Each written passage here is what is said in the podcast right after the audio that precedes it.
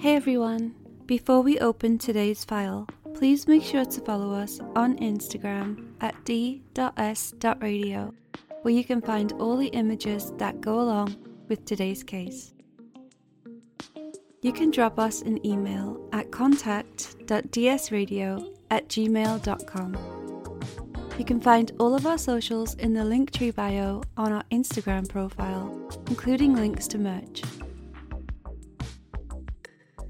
If you're feeling especially generous, you can join our Patreon at patreon.com forward slash dystopian simulation radio, where you can get access to our exclusive Instagram page and make suggestions for upcoming episode topics that you would like us to cover.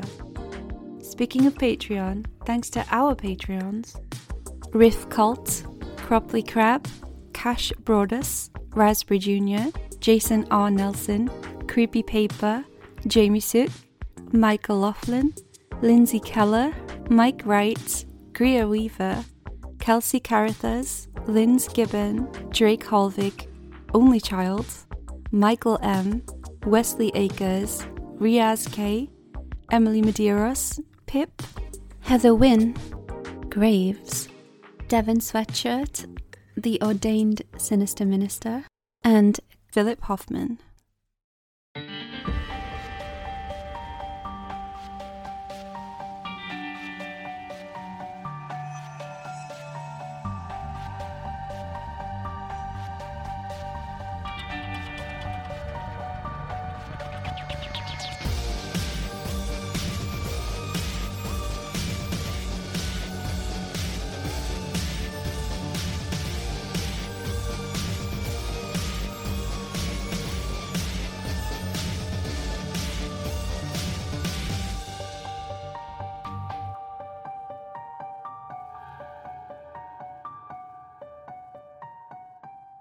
Let's get to it. Yeah, boy.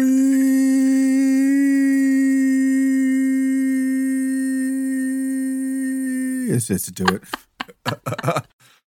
Hi, everybody, and welcome to Dystopian Simulation Radio. I'm your host, Linz. And I'm your other host, Chris. How is it going, Chris? It is going pretty well. Uh, we it seems like spring has finally Sprung. come around the corner. Sprung. Uh, it's it's been okay weather. Um, we've only had you know eight to nine feet of rainfall in the UK. it's, it's been lovely. Um, we had uh, quite a big event happen last weekend. Yeah, we had the coronation, Yeah. which we both ignored. I mean, I, I went to a petting zoo. Okay. Was is that a coronation style celebration?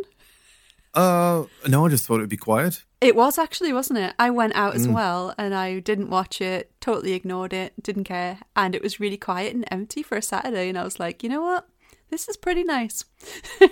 So that's all we have to say about that. Really, it was a thing that happened. Um, Yeah, Charlie had been measuring his head for the last few decades and he finally got his crown. Our invites must have got lost in the post, Chris, or maybe we're still banned. ma- well, if Ant and Dec can get an invite, we can go. Yeah, I'm telling you, we're coming for their crowns. So they better watch out. But we could have Meghan Markled it and went undercover as old men. Yeah, check out check out the conspiracy theory. She was definitely there, guys. Definitely. And I'm I, It is funny. I'm supportive of her decision. So, Chris, before we start today, Yes. I just want to say that the case we're going to look at has a lot of information. So Okay. much information that there's no way we could cover it all in one episode. So I'm going to tell the story, including all the significant parts. And if you and the listeners are interested in finding out even more details, I'll provide some further details and further reading at the end. Okay. The pictures will be up on our Instagram at d.s.radio if you want to follow along with them. We got a good batch of pictures for this one. And uh, Chris, if people want to follow us on Patreon, If you'd like to join us on Patreon, you can uh, join the party over at patreon.com forward slash dystopian simulation radio. And you can join us over there. You can support with just a very small amount, or you can join our Bob's Balls tier, in which case you'll get access to all kinds of things like posts, our Instagram that's exclusive for Patreon subscribers, DSR Friend Club, and also occasional merch drops as well. Ooh, we did send a care package out to everybody last month, so maybe there'll be one of those in the future too if you sign up. Who knows? Who knows what's going to happen? But don't forget, you can also go and check out our new merch page, completely separate from this. It's teepublic.com forward slash DS radio. Yes, we shortened the URL after the shit show of last time. You can also find it directly linked in our link tree, which is in our Instagram bio.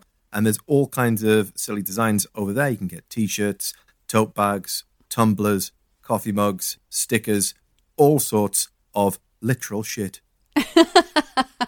and uh, a, a few of the Mantis is watching merchandise items would be very nice too. New design incoming. Ah, yes.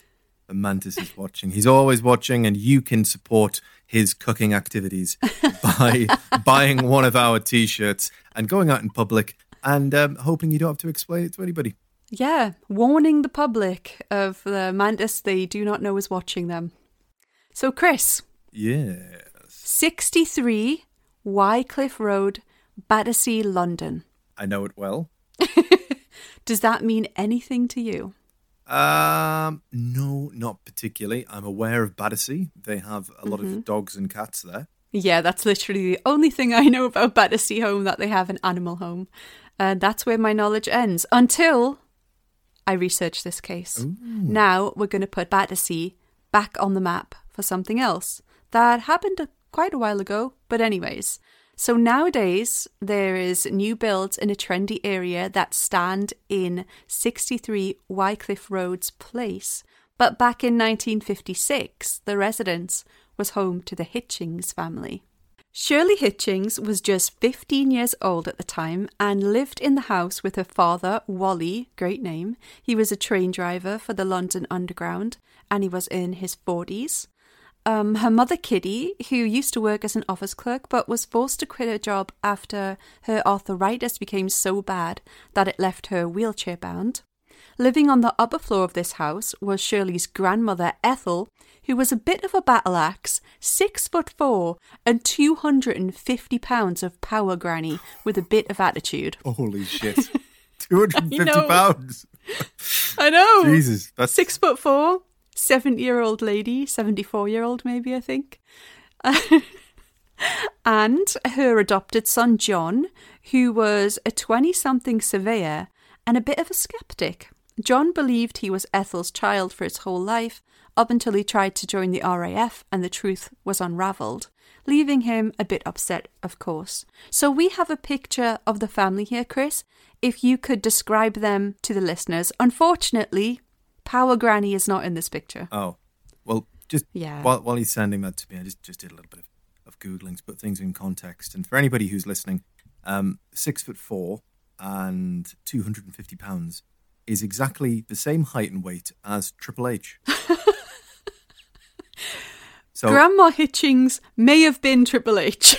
so we're, we're gonna we're just, just imagine Grandma Hitchings in a in a Triple H uh, costume, and we'll, we'll just do it from there. Right. So which is basically little black underpants.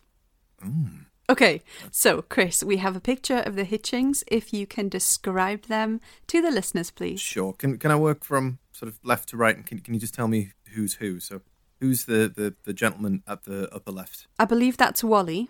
So Wally is a rather gaunt gentleman, but I also feel like maybe the pattern from the wall is reflecting on his face a little bit in this picture. It it almost seems to carry over onto it. But anyway, I'm getting lost. He seems, He has been described as gaunt yeah. in in various reports, so you're right there. Yeah, he's he's definitely a slim gentleman. Um, he's looks kind of he doesn't look particularly old.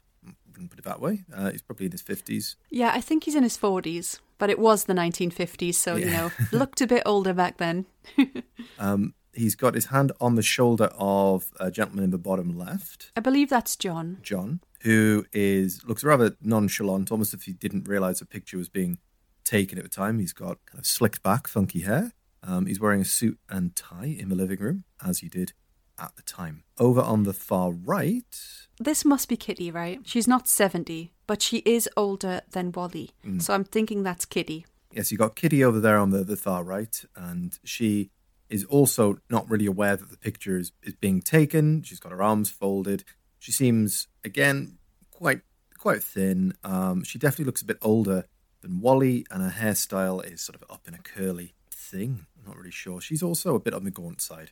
In the center, we have Shirley, who is gorgeous. She's really beautiful. Um, she's got a beautiful smile on her. She's got a, you know, showing the gnashes, big row of teeth. Um, she's very relaxed, and she's got a, in comparison to the rest of the people in the room, a very modern 60s haircut. Yes, well, 50s, I guess. We were coming 50s, out of yeah. the out of the 50s here, but yeah, she looks a lot more modern. Bit of a Bobby Soxer, apparently, back then. She did what to Bobby? A bobby Soxer. It's like a Oh. teen who liked all the popular stuff. I see. Got a question for you, Chris. Mm-hmm. When we think of poltergeist cases, what kind of happenings come to mind? Uh, well, generally, I would think of objects moving, doors opening, slamming, and sort of hearing footsteps, perhaps whispers, and them becoming increasingly and increasingly more aggressive and potentially violent, with maybe objects being hurled at people. And I have heard tale of actual physical scratches appearing on people's bodies, and you know, shoving and pushing things like that. Yep, you've pretty much covered all of the bases there, and indeed, this case contains, well, all of the usual tropes, only on steroids. Oh, So, although it looked like just the other regular semi detached houses along Wycliffe Road, number 63 was anything but. And it all started one day in January of 1956 when little 15 year old Shirley went to her bedroom and placed neatly on her pillow, she found a key. This key didn't look like the other keys for the doors in their home. It was very pretty, it was ornate and silver. So, curious about where it came from, she called to her father, Wally, who was helping his wife Kitty bathe as she was unable to do so herself. Wally said he would take a look at the key when he was finished, so Shirley placed it on the mantel. Mysterious key in hand, Wally went around the home, trying it in the lock of every door, but it didn't seem to open any one of them or anything for that matter. The discovery of the key marked the beginnings of a haunting that lasted over a decade and made headlines around the world. holy shit. Okay. A decade. That is a lot longer than any of the poltergeist cases we've covered, like the Eleonore Zugun case. Yeah, I mean, no, normally, I mean, I'm sure we'll get onto this, but generally, what you'll find is that families will get sick of it and move out. Um, Yeah. And if if that poltergeist, uh, you know, as the as the legend goes, poltergeists are often tied to a place; they will stay there. Yep. But if it's tied to a person and it follows you, then you're shit out of luck. Ah, you've learned well, Chris. You've learned well. so that night, as the family was sleeping soundly in their beds, they were awoken to the sound of a terrible racket, a banging sound so loud that it felt as if it shook the foundations of the house. The older family members would compare it to the Blitz, and it was so thunderous and disturbing that it could be heard by neighbours and even out in the street. The police were called, and they could not locate the origin of the noise. So, Chris, this is not your ordinary poltergeist. This isn't tapping here and there and a book falling off a shelf. This is like public levels of disturbance and noise nuisance. It's not only disturbing the hitchings, but those who live around them. And this went on for weeks. Now that is that is unusual because if you think about it as well, if you just take you know the skeptic's view, and this is a hoax, and mm-hmm. the police have been called, the neighbours are there, you've got all the family members outside. I, I mean, I mean, the only thing I can think of is that it is Triple H upstairs, and she's just bounding around, bouncing off the ropes. the top floor wrestling match with John with his luchador mask on. so, according to the family, they became stressed, nervous, obviously sleep deprived, and on top of the banging, which Shirley said, quote, seemed to come from the roots of the house, the furniture also started to emit a scratching noise, mm. as if something inside the pieces of furniture was desperately trying to claw its way out. So this is not just like construction levels of noise and banging in the actual house. But the furniture is almost alive. They would feel it under the beds, they would feel it in armchairs. And all that made me think of description wise is like, have you ever heard like termites eat something, like a door or a piece of old furniture outside? Yeah, I think I know what you mean. Like, there's a, it's like a vibration that runs through everything, but it's a wholly unnatural vibration. It's a very awful sound. Yeah. It's just like a million tiny mouths chomping, and it just sounds so disturbing. It just goes right through you. So, yeah, the police didn't know what was causing it, and nobody could identify where this incessant banging noise was coming from. Journalists and photographers would go to the house to get the scoop, and they would all leave feeling disturbed.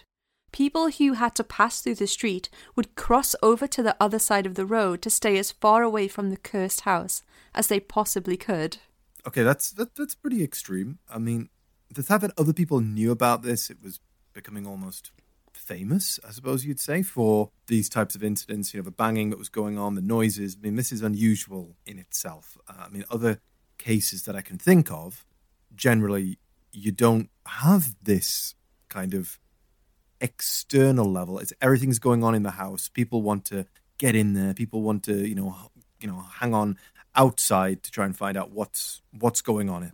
Yeah, but this really does become famous Uh, as we're going to find out. So, as time went on, this seemingly supernatural activity began to escalate. To add to the banging and scratching noises, inanimate objects began to move on their own. Shirley described watching her father's slippers walk across the floor as if being worn by invisible, disembodied feet. Clocks would float around, chairs would slide across the floor, Glass bottles were thrown in the direction of the grandma, missing her by millimeters. And one night, Shirley's family members rushed to her aid when they heard her screaming from her bedroom and burst into the room to see blankets being pulled down, her back arched, and her body allegedly levitating six inches off the bed. Well, I mean, of all of that, the most egregious thing is wearing another man's slippers. Uh, I mean, c- come on, that is just out of line. what a thing to do. it just shows you the standards of the time, though, that the ghosts were, you know, the poltergeists were really going, you know, straight for the jugular. I'm going to wear this fucker's shoes. Not just his shoes, his slippers. the the levitating though, I mean, sorry, who was it? Who was levitating? The daughter. Shirley, yeah, the daughter. Shirley. So it's really interesting, you know, that you mentioned that about the, the levitating because this is something that occurs again and again and again. Most famously in the Enfield yes. case, where you had, you know, the two girls and there's the photos, the claims that they were levitating. They very much just seem to be jumping off the bed, in my opinion. Yep. However, this does this does continue on and on. Young children, especially girls, who are levitating, and you know, some the, the there does seem to be a common theme, and I'm not just sure if this is me having watched Poltergeist too many times, but of young children being targeted by poltergeists and ghosts in general. It does seem to be the case, and you're definitely onto something because this is when the Hitchings realized that the poltergeist activity seemed to be focused on Shirley. She seemed to be the entity's main interest, and it was even said to follow her from the home to her place of work.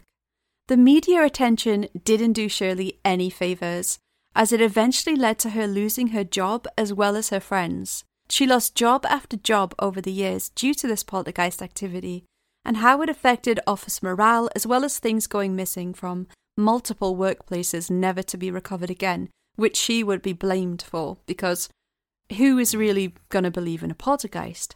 So, despite being a kid, she was just 15. Shirley also gained a lot of unwanted attention from men who had seen her picture in the newspaper, and they would line up outside the family home waiting to catch a glimpse of her, which, to be honest, is a lot creepier than the haunted house itself, in my opinion. Yeah, I think you found the real perpetrators of the crime here. Yeah, like that is I can so creepy. I mean, I'm not I'm not saying I can understand why they did that, but you know, as I mentioned earlier, she is very striking. She you can understand like if a if their photograph was published, probably anyone would think that's a good looking young lady. But the fact that she's being stalked not only by a poltergeist but a thousand pervy old men Yeah. probably isn't helping things. Yeah, and it's pretty bad because, like, I think John actually accused her of liking the attention, and people were like saying, Oh, are you just doing this so you can get a bit famous and stuff? Which she was like, No. And Shirley is still alive today, and she continues to deny it. The family came up with a name for the poltergeist. Before I reveal it, Chris, hmm do you have any guesses, or what would you call a poltergeist? I mean, probably they didn't think about this because they weren't familiar with the recording stylist, stylings of Wyclef Jean. But I would probably be calling it Jean. Jean. Okay. Ah, sounds very French. That'll make sense later. Well, initially, the Hitchings referred to it as Yes. Spooky Willie. yes, Spooky Willie. The ghostly male presence that followed their teenage daughter around and pulled off her bed sheets in the night. Spooky Willie. Spooky Willie's at it again. they realized that that sounded too ridiculous, so they officially christened it Donald. Um, I would just like to say that um, Donald Trump was sentenced for sexual misconduct today, so that probably doesn't help things. So, as far as the origins of the name, some report that it was just a silly name that was suggested in reference to Donald Duck. But in later articles, I found there is mention of Shirley's mother saying that when Shirley was a little girl, she used to play with the boy next door, who eventually moved away to New Zealand, and he was also called Donald. Apparently, this ghost would later communicate details similar to this. Okay. Interesting. Mhm. Right. Stories began coming out about the poltergeist being romantically involved with Shirley, and newspapers started coming up with headlines about the teenager's ghost boyfriend. She was also accused of making the whole thing up for attention, but always denied it. A couple of months after it all started, on February the 22nd, 1956, a seance was held by a spiritualist named Harry Hanks, who attempted to rid Shirley of the entity at his home in Stockwell. Cameras from news and TV shows, as well as reporters and other media figures, were squeezed like sardines into this bloke's living room to witness an exorcism. Oh, thank God there were cameras present. We have a newspaper clipping from the archives here, Chris, detailing how that went. So this is from Town Talk, Louisiana, 24th of February 1956. So this did get International press. this did go international, uh-huh. Can't get into the spirit of ghostly romance. Haunted father bemoans. London. Up. A three week out of this world romance between a pretty cockney Bobby Soxer and her poltergeist boyfriend was over Thursday. At least her family hoped it was. Spiritualist Harry Hanks claimed after a tumultuous one hour seance attended by newsmen and angry police that he had freed 15 year old Shirley Hitchings from her sweetheart, Donald, a ghost. Shirley herself admitted she felt so different. All of a sudden, I felt my mind go clear, she said. I'm as happy as can be. At first, Shirley was reluctant to end the romance, but she changed her mind after the seance was conducted in the presence of newsmen, Hank's three other mediums, and Shirley's father, who thought the entire ghostly romance was nonsense. At one point, newsmen made so much commotion, police came banging on the doors to relay neighbours' complaints and pled for quiet. Shirley's father, a motorman, admitted the seance was uncanny. I couldn't feel the spirit leaving, but I felt the power. I'm very happy about it, and I won't be kept awake any longer, she said, muffling a yawn. Hank said now that Donald has quit following Shirley and he'd probably have to get a job. he was not an evil spirit, the medium said, adding that Donald will now be taken care of by the spiritual people and put to work. Donald cost her her job as a shop girl, she said. He scared the other shop girls of his constant rappings. She said she liked having him around, even though he frightened her a bit. Take home fish court bouillon pint. Prathers. Family wash laundry. Beautifully done. Brother Black Man Laundry. Dial 666. What the What fuck? a lovely paper. Chris is just reading the advertisements underneath. So that, uh, that seemed a bit of a tongue in cheek uh, retelling of this incident. Um, is that how it was largely received? Well, people kind of thought it was just a silly made up thing. And of course, like they have this pretty young girl and this ghost that is obsessed with her and they're like, "Oh, it's a romance and oh, an exorcism." And oh my god, it's it gets worse. It starts to get out of hand, Chris. So we have a picture of this exorcism in Mr. Harry Hank's house, and we also have a little caption to go along with it describing that. If you could describe the picture and then read the caption for us, Chris. Of course. So here we have a picture with Shirley, who is tugging on the arm of Hank, and her mother and father are sitting concerned off to her left. This is a very, very, very, very, very, very, very, very British 1950s house. There is a, a mantelpiece with a, a clock on it and um, Lovely wallpaper. wall- wallpaper that can only be described as um, offensive to common sense. yeah. So this uh, this is appearing to be at the séance, and Mr. Hanks is um, a little bit different than I imagined him. He's got a, a very pronounced widow's peak. Yeah, I would guess he was in his late fifties, possibly early sixties. Um, he's wearing a suit with a jumper underneath, and he's got uh, sort of beady specs, um, like what do you call them? Like Doctor Robotnik spectacles on, Yeah. and a, uh, a, a a pencil mustache, as was the style at the time. yes.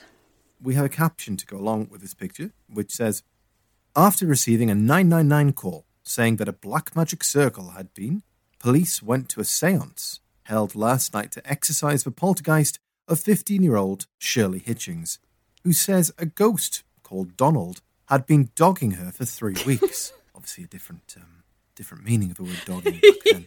The police left after talking to several people attending the séance. The séance was organised by 55 year old spiritualist Mr. Harry Hanks at his home at Groveway, Stockwell.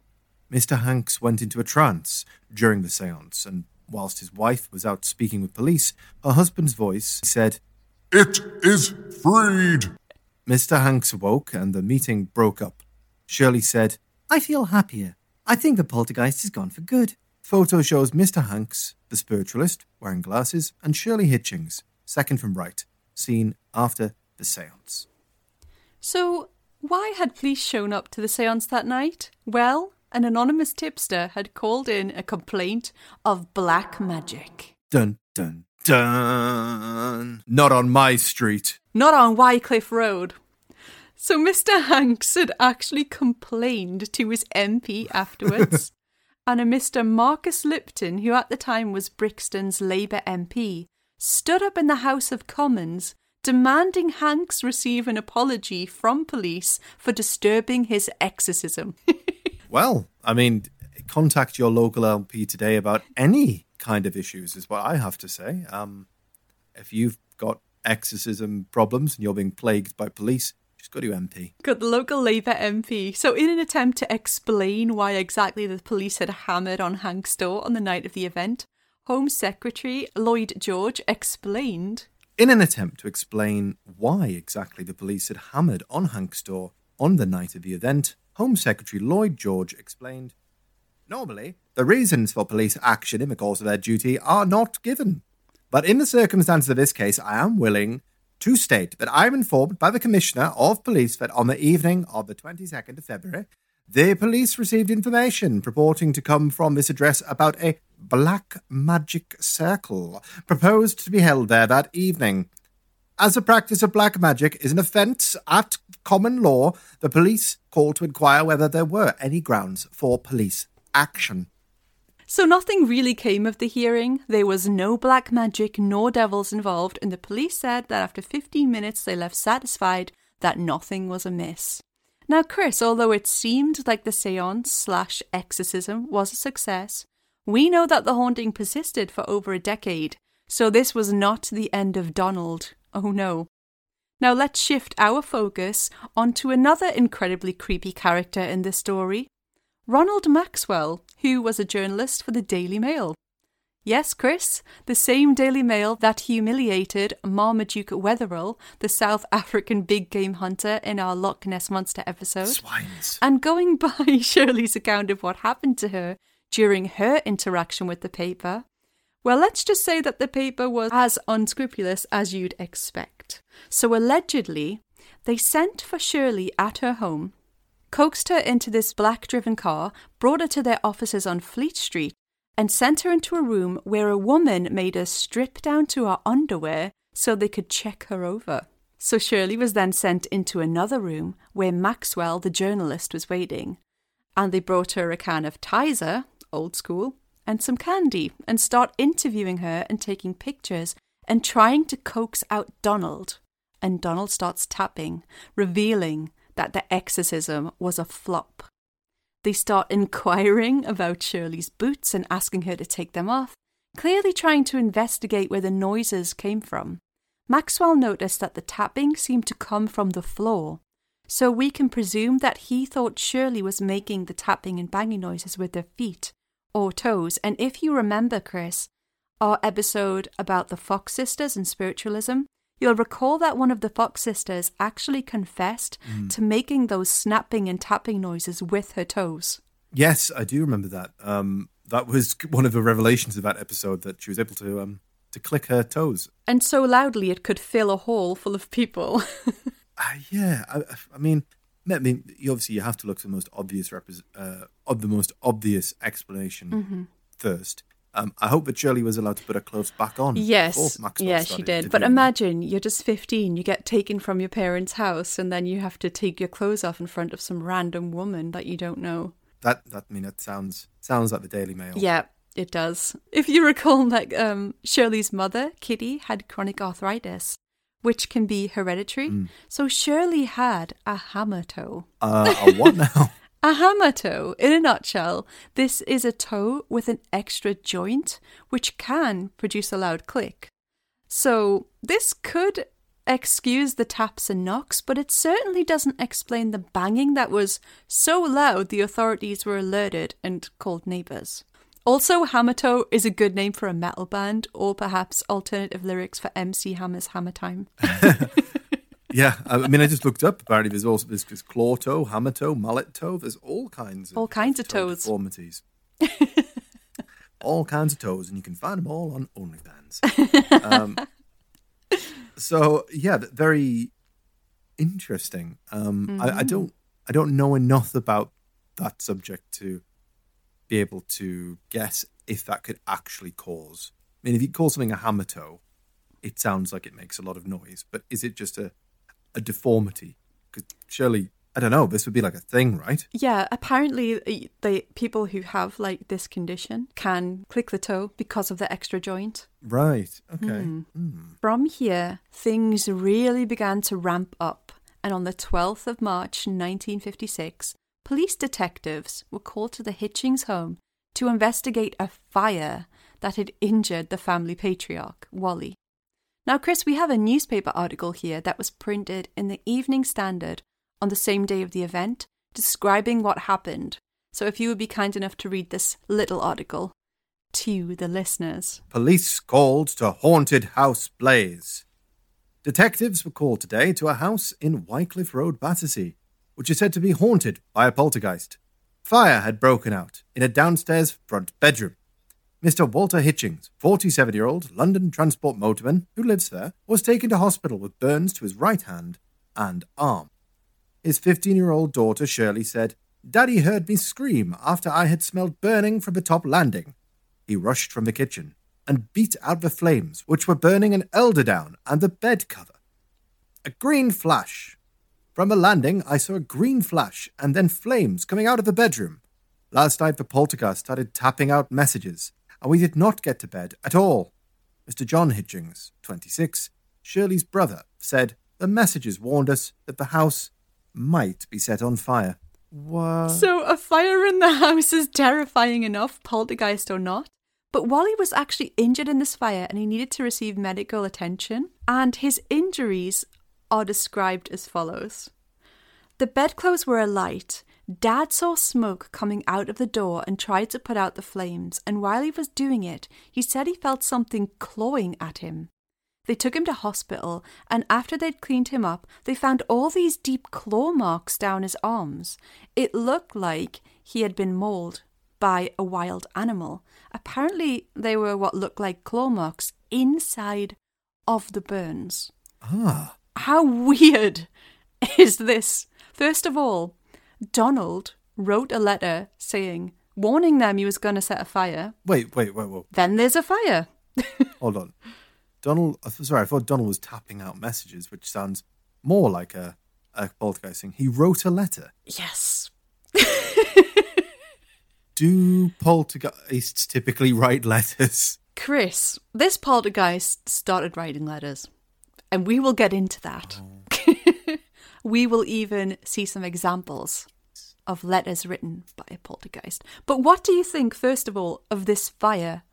I mean, it's injured Wally, so if this is a hoax, somebody is being really malicious, right? Uh, yeah. I mean, this is pretty indicative. You have to wonder about who the other, if it's not a poltergeist, who might be behind this. And I wonder if there's any motivation in that, though. I mean, you know, John, an adopted sibling brought into the family, might he have cause for jealousy? Or might Shirley have cause for jealousy against him? Uh, I can't imagine the, the grandmother doing it, but like you said, she was a, in your words, a battle axe. You, you've Not my words. you've got the parents, but as again we, we mentioned here that you know you know a mother Kitty um, was wheelchair bound, unlikely to be able to concoct a lot of these things, and then a father has been horrifically burned, and Yeah. if it's if it's the father that's behind this, that's commitment to the bit. That is Exactly. se- I mean, serious. whoever's behind this, because you could have burned the whole house down by. s- Basically, they set the parents' bed on fire, which is psychotic. yeah, So it's it's mental. yeah, so I, I, I believe that most people listening to this probably don't think that there's a poltergeist. They probably Uh, think that it, you know, I don't know. Uh, maybe a lot of people might think uh, uh, there's no such thing as poltergeists, so it's obviously a person or some phenomena. I don't know what, but yeah, either way you look at it, it's terrifying. yeah, I mean, the thing that sort of got me off the poltergeist train is the spooky letters written by Donald, which, I mean, I've never heard of a case of a ghost, a poltergeist, or any kind of entity writing lovely letters. I feel like I have heard stories. It might have been the Borley Rectory haunting where I think a ghost left like some writing on a wall or something, or maybe they draw something. But these letters. Penis. no. Maybe, maybe there's some cases like that because, you know, some poltergeists have to be modern, right? I'm just saying, if, if, if there's ever mysterious penises show up anywhere, doodled on walls after I'm gone, I'm haunting you. Awesome. yeah, if one of us dies, we have to haunt the other one just to prove. I don't want to get into this pact. you have to. We can't just be friends in this life. It has to extend into the afterlife. Well, that's fine, but can you not wait until we're both dead? Do you have to haunt me? Or do I have to haunt you, man? Well, yeah, whoever's like alive longer than the other, we have to haunt to prove. Just we'll just draw a big wang. It'll be a funny haunting. We're not going to set each other on fire and such. Oh, okay, right, fine. Okay. So, Chris, Yes. enter Harold Chibbett, or Chib, as he liked to be called. Oh, hello, Chib. So Chib contacted the Hitchings family and offered his ghost hunting services free of charge. He set up camp in their small kitchen and he slept there, keeping notes about the haunting and poltergeist activity. For his day job, Chib was a taxman, but he had previously been a pilot in World War One, and he held some spiritualist beliefs, which wasn't uncommon for those who had lost friends and loved ones in the war. But Chib really wanted to prove that there was such thing as ghosts and that you could communicate with them once they'd passed. So he really wanted to communicate with Donald to prove this, which he and the family did initially through taps, which involved spreading out some cards with the alphabet on, pointing to each letter of the alphabet, which was printed and fanned out in a circle on the floor. And whoever was conversing with Donald would get their answers to questions by pointing at a letter until he responded with a tap. So, kind of like a Ouija board. Yeah, okay. Right. Interesting. Mm-hmm. So, Donald told the Hitchings through these messages and through letters, Chris. Letters and notes that he wrote and left around. He'd leave them in locked rooms that people apparently didn't have any access to. He'd leave them in a guest book near the front door. He'd just leave these little notes around. So, through this communication, Donald told the Hitchings to buy him his own pen and book, and he eventually began writing notes in this. Usually, the notes demanded things things he wanted them to buy for him or things he wanted them to do for him. And when they failed to comply, there would be consequences. So, the fire set to Wally and Kitty's bed was a punishment for them failing to call over a specific reporter that Donald wanted to come to the house. And he warned them that if this reporter didn't come, he would set the fire. I have an example of the kind of notes that Donald started off with, Chris. So if you could kindly read this poetic brilliance to the listeners. Certainly. And describe the handwriting also, if you will. So let's have a look at this uh, this note written by uh, Donald, the poltergeist. Are you ready? Are you prepared? Oh, I'm ready. I'm very ready. Here it comes. Uh, okay, right. Um, so this is uh, written on a scrap of paper. It's jotted paper, but they've not stuck to the lines. The it has been turned sideways, um, so they're not writing on the line. The, the lines are vertical. The there's, there's two handwriting on here on here, two different handwriting. The, the lower of the two is written in pencil, and is clearly by one of the people in the home. It says one I believe Chib. Chib. Oh, well, by Chib. It says 1.45 a.m., 22nd of March. Writing by Donald himself. He's got very beautiful cursive handwriting. Now, Donald's handwriting appears to be, as in blue pen, it's written, I assume, with his non dominant hand while uh, he was extremely drunk. It is very, very, very shaky. It's made of two words, um, both of which. No, no, no. Oh, Three words, Three words. Okay, so I can see the last word is come, uh, as in C O M E. Spooky Willie. Spooky Willie come. um, what what what is it? I thought it said she- Shelley or sure. No wonder they didn't reply with his request. Fucking hell. Let me help you out here, Chris. In very spooky ghost looking handwriting, it says, Surely I come. Oh, which in the context of the story is possibly one of the worst letters to receive. Yeah. Poor Shirley.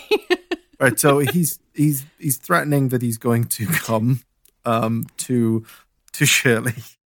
Um uh yeah, that Shirley I come. Right. Don't call me Shirley. Um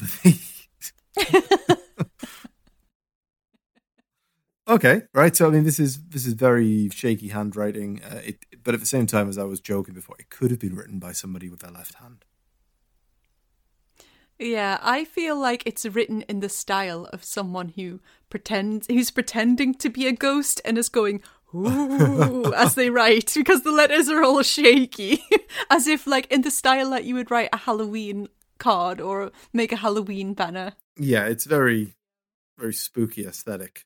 It's very scrawly. It's pretty gnarly. Maybe he didn't have much power back when he started writing them. So they came out like this. This will be on the Instagram so you can all look at Shirley I Come. So, did they did these get more legible as time went on? Then, Well, I wouldn't say they got more legible, but they got a lot bigger, you know? Basically, Donald decided, fuck this notepad. I'm going to go big and not go home. So, Chris, here is another example of his beautiful writing. This is, well, you can explain what this is. Here you go. Ah, okay. So he's decided to uh, to abandon the scraps paper and the notepad, and he's decided just to to write on their lovely wallpaper. Um, He's obviously as big a fan of a wallpaper as I am because he's got no problem just disregarding it. There's two side by side pictures here. On the first one, it appears to say "Viva France," and the second one, uh, "Red lose, red fu- re- re- reduce." Re- Your guess is as good as mine, Chris. oh, good. But yeah, can you describe the style? it's very scratchy, as if someone's kind of stabbed at the the wallpaper, if you will. But it is a lot more cursive, I would say, Yeah. than the first attempt. It's it's a lot more resembling actual letters. It's very large on Hmm. the wall. It's probably three quarters of the Yeah. wallpaper. Has he also drawn little trees or little? I don't know what those are. No, I don't know. But the letters are very disconnected. They're like drooping down the wall. They're the letters are very far apart, spaced out. It just looks. It kind of just looks like a Middle Eastern text, hmm. although that's meant to be the alphabet. It's. We'll put these up too, but it's very strange and quite high up on the wall too. You can see it's above like a. I think that's a bureau, and it's above that. Hmm. So it goes quite high up as well. Yeah, there does appear to be something in the the upper part of the wall as well. Um, in the left hand side photograph, there's some scrolling at the top of the wall, and on the second photo, ab- ab- above what seems to be the R in red, there's another little tree that's been drawn. Yep, and I have another picture here. And that first picture that you're looking at is the ceiling. Ah, okay. So it looks like he's had a game of tic tac toe on the ceiling. Yep. Yep, he has. Good on you, Donald. Good on you. Yeah, he was vandalizing the inside of the house. They would come home and things would be, you know, the classic poltergeist thing. Things would be flipped. The rooms would be absolutely trashed. Maybe, oh, maybe I've got a poltergeist. think you've got a kid.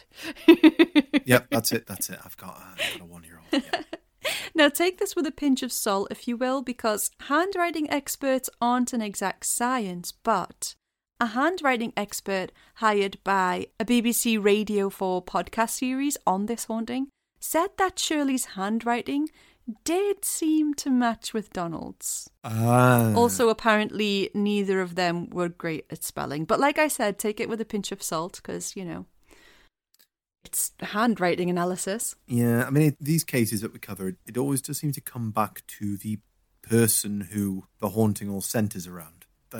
Yeah, unfortunately, it, it does seem to. Well, not unfortunately, but usually it seems to, yes. but it seems very, this this seems a bit of an outlier in so much as just the sheer scale of what's happening. I mean, if you think about it, you know, fifteen year old girl, these big loud noises that are being made, the the police coming along because of the, the noises at their house originally, presumably, you know, if if Shirley was out on the street as well, what's happening inside the house? Yeah. Where are these noises coming from? exactly. They Yeah, because part of it you feel like, okay, Shirley could easily be doing that, or anyone could be writing on the walls. Mm. But then you think back to the the loud banging construction style noise that was disrupting the entire street, and you're like, well, who the hell? How are they doing that? And the fire with the you know scratch marks inside the burns. Uh, Yeah, I mean, I I haven't seen like this is reported and um like apparently it did happen and there's police reports and stuff about it.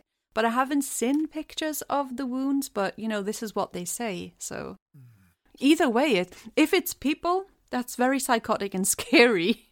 Like you'd set fire to your own family member's bed. yeah. um, and I mean, Shirley, did she have a did she have any kind of disposition towards this? You know, was she acting out? Was there any reason for her to be behaving in this way?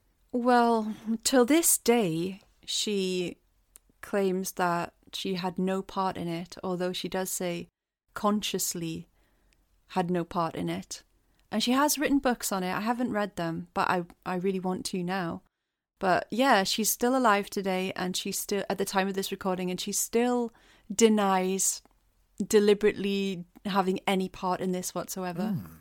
Okay, well, Yeah. uh, if you're listening to this, Shirley, I'm not accusing you of anything. I'm just trying to just trying to uh, uncover all the um, the likely answers for this. And um, she actually takes questioning um, very well as well.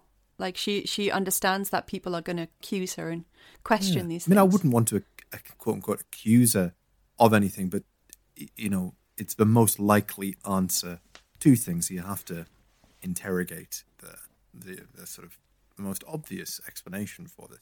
Yeah, I mean, so far, what's come out of it is attention and a little bit of fame. Mm.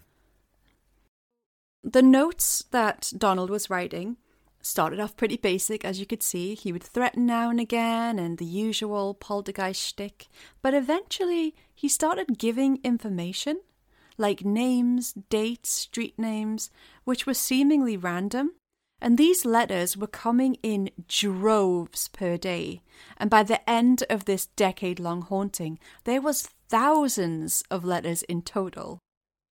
So, on the subject of these random names and places and street names that he used to give, Chib discovered that one list of names matched up to employees of a theatre in London on Drury Street in the 1700s. So, Donald had given a list of names, he'd given Drury Street, and he'd given 1700s, like the exact date. So, this sent Chib into full throttle into the communication with Donald, and he got kind of obsessed with communicating with Donald and thinking that this was his proof. He was like, This is the case that's going to prove it, that you can communicate with the dead, that ghosts exist. He's going to write a book. He got really obsessed into it. So, five months into this haunting, through these communications, they found out that Donald died drowning in the English Channel when coming over from France by boat before the revolution and eventually identified him as Lost Prince Louis XVII of France. Oh, fuck's sake! Shit. Oh, you had me. For fuck's sake. Um, right. So This is where This is the point in this story when I was researching it that I just went, "What the fuck?" why why would Lost Prince Louis the did you say seventeenth? Seventeenth of France. Yeah, he was a little boy actually. Right. Um, yeah, so his uh, family members had been like killed and executed, I think. And there's this sort of legend that Louis XVII escaped France and survived somehow. However, I think that that was later disproven when they DNA tested the boy's heart, which had been preserved in a crystal jar as per royal tradition. And it was confirmed that this was extremely likely to be his, like compared to his like lineage and his family members. It's a whole thing. Don't Yeah. ask me I'm about just- uh, it, but I'm looking at it now. It's it's. I mean, that's a oh, okay, a right, cur- cur- curiosity for you right there. Um, yeah. So this um, might explain why Donald was writing in French sometimes as well as English. But as you can see, the, the French was wasn't exactly grammatically correct. So, So I it was sort of you- broken French. Yeah, you, you ex- I suppose you can explain this away by saying, "Well, it's a small child, you know, I can't do it." But why? Why is Louis Donald? Donald, Don- Donald, Donald, Louis Donald. Chris, I have about as much of a clue as you do right now. J'ai joué au foot à la weekend. Beautiful. Chib gets more obsessed with communicating with Donald, and he dedicates nearly all of his spare time to it, even staying up all night. Keep in mind that Chib has a wife who is likely worried about him and probably feeling very neglected. They even end up going to Paris. Right? Like, what? What? He and his wife, or he and Donald? well, Donald might have been there, who knows? But him and his wife went because he was like really going down the rabbit hole. He was like, where would King Louis have been brought into England? Where would he have been hiding? Could he have been hiding here? He was looking at maps of France. He was he was really going down the rabbit hole with this. Like it consumed him. Wow. It's, I mean, it's it's funny, isn't it? Because how history repeats itself. Because I mean, now we're living with a model modern day Donald who's sending everybody on conspiracy theories left, right, and centre. While Chib is really getting obsessed into this, he's in the trenches here. His wife finds a printed television program, the Radio Times, if I recall correctly, and he notices that there's an article about a theatre from the 1700s with the exact list of names that Donald supposedly tapped out that night. And it was a recent issue. Which might have been in the family home. Exactly. The family loved watching TV, and Donald loved watching TV. They called the living room Donald's room, and he would tap along to like the intros of TV shows that he liked. And he would write his poltergeist letters to famous people that he liked on the TV, and he would demand the family send these letters to these Hollywood stars or these actors or whatnot. Whoever he saw and he got interested in, he would tap along to pop songs. He was really into everything a teenage Bobby Soxer would probably be into, Chris. Mm. I mean, this does support the kind of the, the idea that um, Shirley was making the tapping, but Mm. I, I, I, the thing that I get hung up on here is I just don't know how somebody could make such a loud, repeated tapping noise with their feet without somebody noticing them at all. Well, the I mean, Fox sisters did it. They did it for a long time and toured with it. But the Fox sisters were they, they obscured their feet. They were wearing shoes. They were, you know, it was under the table. It was it in a close family setting. yeah, well, she could have been doing that too. She could do it in her shoes. She could, you know, I don't think you have to move your foot to do that. I think you can just. But yeah, you're right. Um, quite hard to But wouldn't you just? disguise it's you. I mean, if I'd been investigating this, the first thing I would have done, as soon as the the knocking sounds came about, I'd be diving down at her shoes and putting my ear against them and seeing if that's where they were coming from. Well, you, I laugh, but actually, a female journalist, like a lot of journalists, came over throughout this like twelve years, I think it was, and a female journalist came over to have a sleepover in Shirley's room with her to experience the poltergeist activity because it happened so frequently, and she actually held Shirley's hands and put her legs over Shirley's legs and feet. Mm. and the noises apparently happened and the reporter was very scared and said that it seemed it sounded like it was coming from under the bed. Everyone said that it always came from the floor or the foundations of the house. And this reporter she did that. She she thought okay i'm going to rule this out. I'm going to cover her hands and feet. And the bedcloths were being pulled off and the the noises were happening so Wow. it's it's bizarre it's really bizarre It's um, I assume that there isn't because we haven't heard any of it yet. But there there isn't any recordings of this. No. There was a TV show, but the footage apparently it's long lost. Man, Yeah, I know, it's so disappointing. I don't know if we'll ever find anything extra, but um if people like this case, because there's a lot more to it, um and I also contacted the Met to try and get those um police reports from back in the day, the incident reports. So um, I'm waiting on those. So if if I, if the listeners are interested and you're interested, Chris, you know, like DM us and tell us that you maybe we'll do a vote, like a poll on Instagram. If you want like a follow up to this, we can definitely do one because there's a lot when it comes to this case. I mean, I, I'd definitely be interested in that. Uh, I, I want to find out. I want to know more about because of the length of what's happened. You know, ten years, a decade. I, I mean, it's just so bizarre. But what happened at the end of that decade? Well, we'll get to that. But on the subject of the communication, so so now now that Chib's wife has shown him the radio times, right?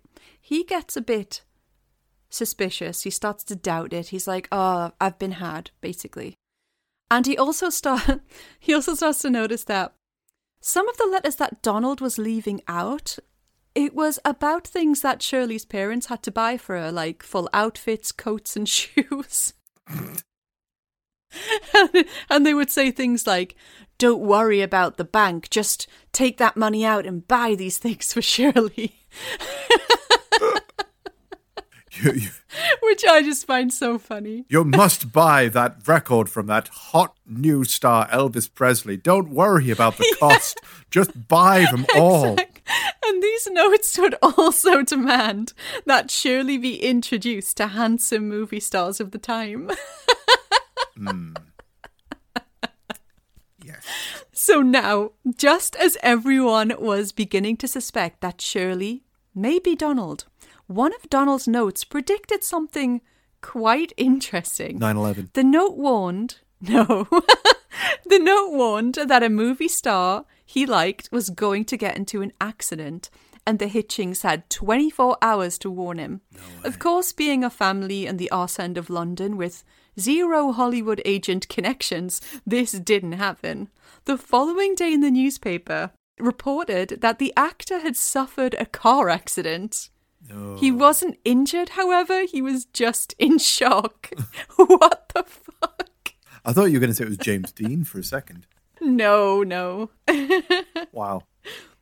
So Coincidence? Proof of clairvoyancy? What are your mm. thoughts now, Chris? there are, there are no such thing as coincidences, just convergences.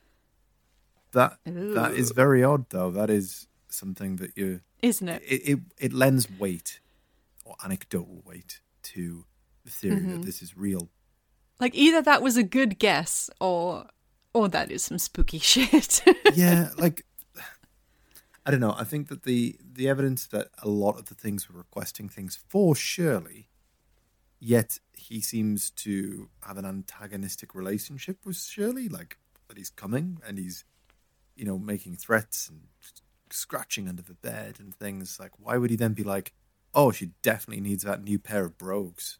Like, make much sense. no. Um, I'm not sure if this is the right place to interject with this, but I, I feel like we're we- we're forgetting about the potential MacGuffin from the beginning of this episode. What happened to the key? I think it just disappeared. So they never they never found out what what it opened. No. But like like I said, when he was writing these notes and he was writing over 50 notes a day sometimes, which is insane. They would find them in locked rooms. Like rooms that hmm. cuz every door back then had a key for it. So you could lock a bedroom Yes. door, you could lock whatever room you wanted. And I think the dad, Wally, would lock these doors. And then when he went in the next day or whatever, he'd find notes in there from Donald, which is very creepy. But that key didn't fit anything, remember? So it was just there, and that's when it all began. Hmm. It's, it's just very very very strange. I mean, if you had 50 notes a day, you would think that somebody would spy Yeah. what was going on. But they were found all And- over the shop, you know, like there was no one place. But you think they'd be keeping an eye out. Like, I'd be so paranoid if I was suspecting my family members, like, who is the poltergeist? I'd never sleep. That's I just find it unbelievable that she'd be able to write all of these notes. I mean, if it was up to 50 notes a day, you know, it's like mass production. That's 350 notes a week. like, where, how, are they, what? You know what was quite strange though? Like that Shirley I come note. We said it was all wobbly and sort of spooky looking, but I guess if you were writing it behind your back or something, you know? Like if you're sitting in a room mm. and you have your hands behind your back and you write upside down and then you just drop it to the floor and then go, Ooh, look, a note from Donald. Yeah. like that could explain the I mean, writing. you'd have to be quite skilled to do that, but the, the first thing that you would do if you were trying to mask your handwriting would be write with your non-dominant hand. Exactly. There's a lot of embellishment, and that's what made the um, handwriting expert think that it was someone definitely disguising their handwriting to make it look like someone else. That's like a classic thing that people do. Yeah, so about the Grandma Ethel. Oh, I forgot about you, Triple H. Yes. Donald didn't like Grandma Ethel. She didn't believe in him. She thought he was like a devil if he was there. She was sick of it. She was too old for that shit. And unfortunately, she died after one particularly strange night, wherein the voice of an Irish woman was heard in the house. The whole family witnessed this, the disembodied voice of an Irish woman, and this voice said its name was Sarah. Sarah was the name of Ethel's mother. Was she Irish? Mm hmm. Yep. Oh, I know. Everyone heard this. So Ethel was taken to hospital that night after she had a second stroke. And she knew that she wasn't coming back home. And she said as much as she was being taken away. And the news of her death came the following morning. Ah, well, that, that's a much different type of incident. I mean, this is is this a, a another ghost? Is this Donald doing some silly voices? I mean, This this is who knows? I mean, there's been cases before where I believe in in the uh, the Enfield case as well. I believe there was talk of voices, and a lot of it centered around the fact was that maybe one of the girls had ventriloquist abilities. Just like the Jeff the Mongoose case, eh? Yeah, just like Jeff Which Mongoose is another well. poltergeist, apparently, or a cryptid. Who knows how we're going to categorize Jeff? Check that out in the archives. It's a uh, it's, a, it's an interesting one. Yep. But the the thing that seems odd about that is that this just seems to have randomly popped into the story. It's not an ever developing thing. Geff or Jeff the mongoose is is always talking, Yeah, he doesn't shut Well- up. but Donald doesn't seem to talk. So No, he writes, he knocks, he taps, he doesn't really talk. They they had heard like him say like one word here or there, but that can be, you know, misheard, can't it? mm, You can sometimes mistake a noise for sounding like a voice, but it's not really. yeah, But yeah, Grandma Ethel, um, she's out of the picture. yep, she's out of the picture the same night that apparently she heard the voice of her long deceased mother. And she said, That's my mother's voice. She actually said that, Mm. which is very spooky, honestly. Did any other characters pop up, poltergeist wise? no, just um, Donald continuing to do the same thing. I think um, Wally was so tired that he actually couldn't do his job safely anymore. He had to become like a ticket checker because he, he didn't have the concentration because he was so sleep deprived and anxious and stressed. It affected everybody in like a really bad way. Chib got quite ill too because he was sleeping on the kitchen floor, he was staying awake all night. And Chib actually continued to search for the ghost of King Louis. He never did find him, and he eventually died in 1978 of a heart attack, I believe. Donald became controlling of Shirley. He was writing notes telling her how to dress, what to wear, how to wear hair, who to date, who not to date. Present day, she describes Donald as feeling like an abusive partner. Despite his controlling antics, Shirley actually got married in 1965 to a man named Derek. And Donald approved of Derek for some reason. Right. Don't know what his specifications were, but he approved. And she moved out of her parents' house, and eventually her parents moved a couple of streets over. And the haunted house was eventually demolished. His final protest was to brush black paint on the ceilings of the house before it was flattened. Although he did follow to new properties, it seemed his power had dimmed, and the letters and scrolling became few and far between, and then communication eventually ceased. So, like I mentioned earlier, there's a BBC Radio 4 podcast series on this, and it's got like voice actors and things. It's really good. It's called The Battersea Poltergeist, and it's it's a really good listen. And Shirley is the present day Shirley is actually interviewed on there. She says a few bits and pieces. And she said that she's actually really scared to talk about the case because she doesn't want Donald to come back. She's worried that it's going to like unleash him back into the world again. So far, there's been nothing, but this case is getting a bit more attention these days. And yeah, she's apparently um, scared. She was on Good Morning TV as well, GMTV. And we can have a look at that if you like. Go on, then. We can watch that together if you want. Just because I think it's quite interesting for you to see her now. Since the book come out, um, we have found so much more about Donald, and uh, it was it was giving up its secrets.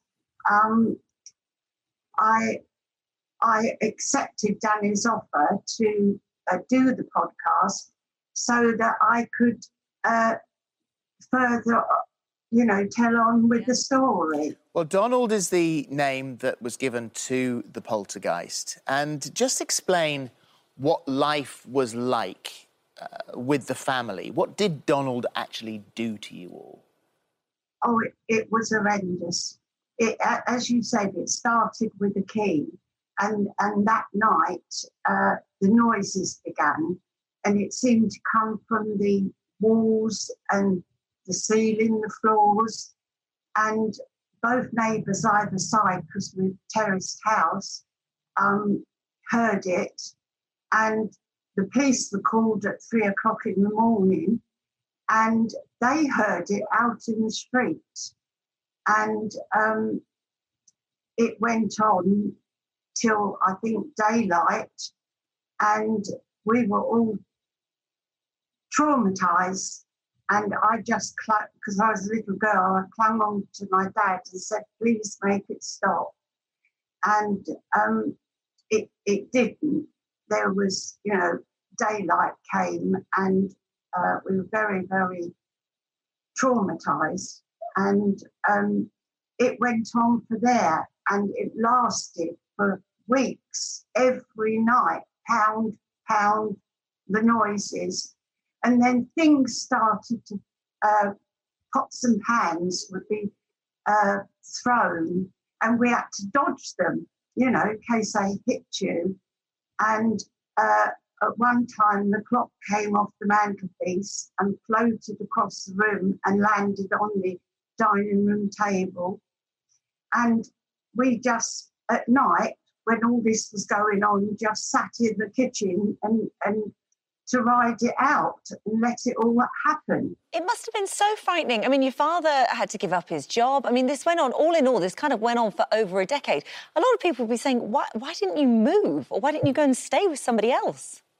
Uh, well, my parents were happy. Uh, we rented the property, and my grandmother and uh, stepbrother had the top flat, and my mum had the bottom flat, and she was an invalid, and it it was all keyed for her to get about in a wheelchair, and they didn't want to move up until it happened. We I had a, a lovely childhood, and um, we just didn't know what was happening to us. It's But interesting, it, Shirley. The, the thing is, there you say one thing there that, that the house was uh, a rental. Um, so this is this was this was an experience that was enough to prevent your father from working. It made him ill. Now we'll come to the fact that your your mum actually, when Donald finally went, your mum missed him because it was like losing a son in the house. I mean, she'd got she'd almost got sort of fond of this madness. Um, but um, but at the same time, you you could have moved. Um, and there were people within the media, within the street, within the police force, um, who who actually thought this is someone in the family. I mean, you, you know, you're, you're making this up. Yeah, well, the finger was pointed at me because um, uh, after a while, uh, Mr. Chibbett, the investigator, turned up, told us what we had a poltergeist, and we'd never heard of it before. And uh, he was a lovely man, and he stuck with us. And uh, he, he he camped out in our uh, kitchen diner, and um, he, he it was through him that I'm lucky to have all the the files that he did a day to day um, what happened, and um, he he did tame Donald in the end. He he he was the one that got through to him. Well, he left in 1968. Donald left in 1968. You weren't at home at the time. Um, he wrote a note, he just wrote goodbye, uh, and, uh, and he disappeared. Your mother missed him, as I mentioned, and he took the key. That key that was there the first time was never seen again. Um, do you know why uh, he, he disappeared? What, what, what was the prompting of Donald suddenly disappearing?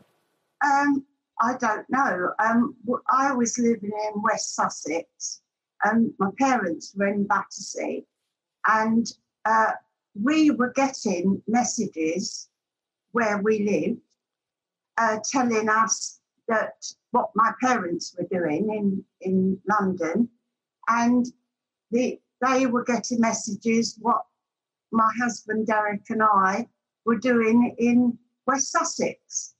And um, out of the blue one day, Dad phoned and said, We had this message. He used to call me girl. He said, uh, we, I think Donald has gone. He left the message that he was going.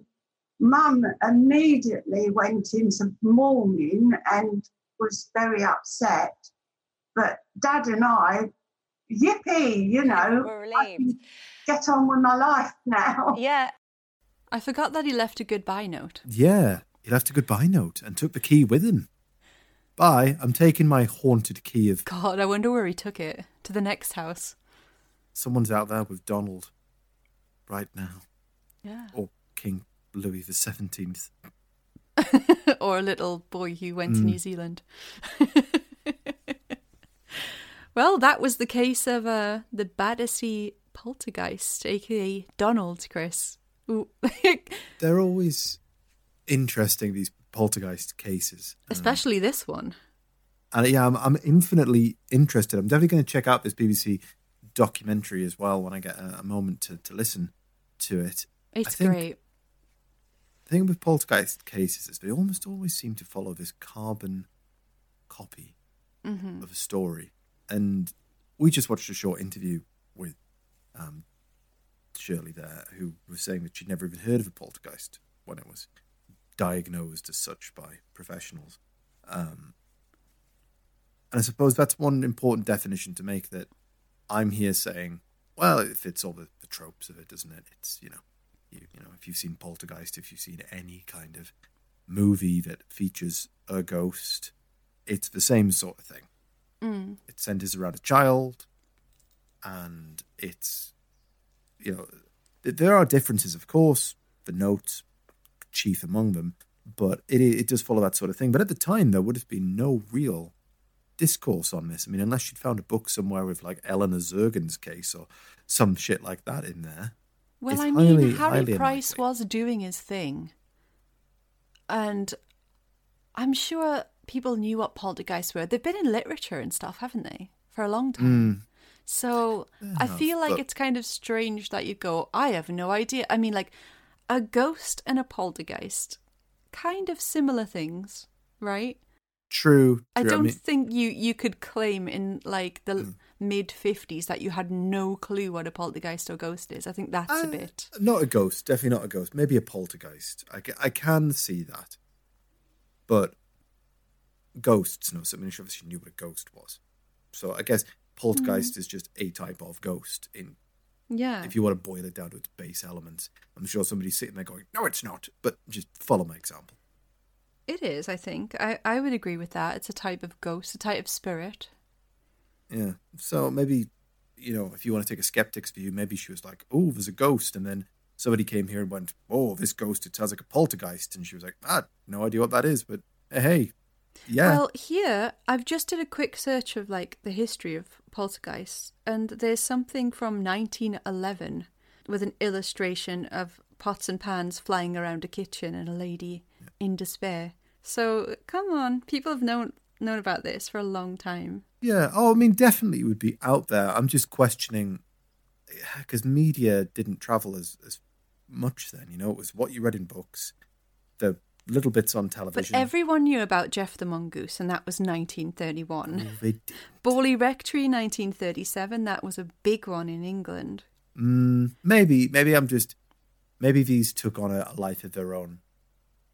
Yeah. But I, I just, I'm not sure about the whole everybody knowing what a poltergeist was type of thing, especially Mm. like um, if it if that's the case, that I'd be more inclined to say that the whole family was in on it because I, I just doubt that this little girl concocted all of this.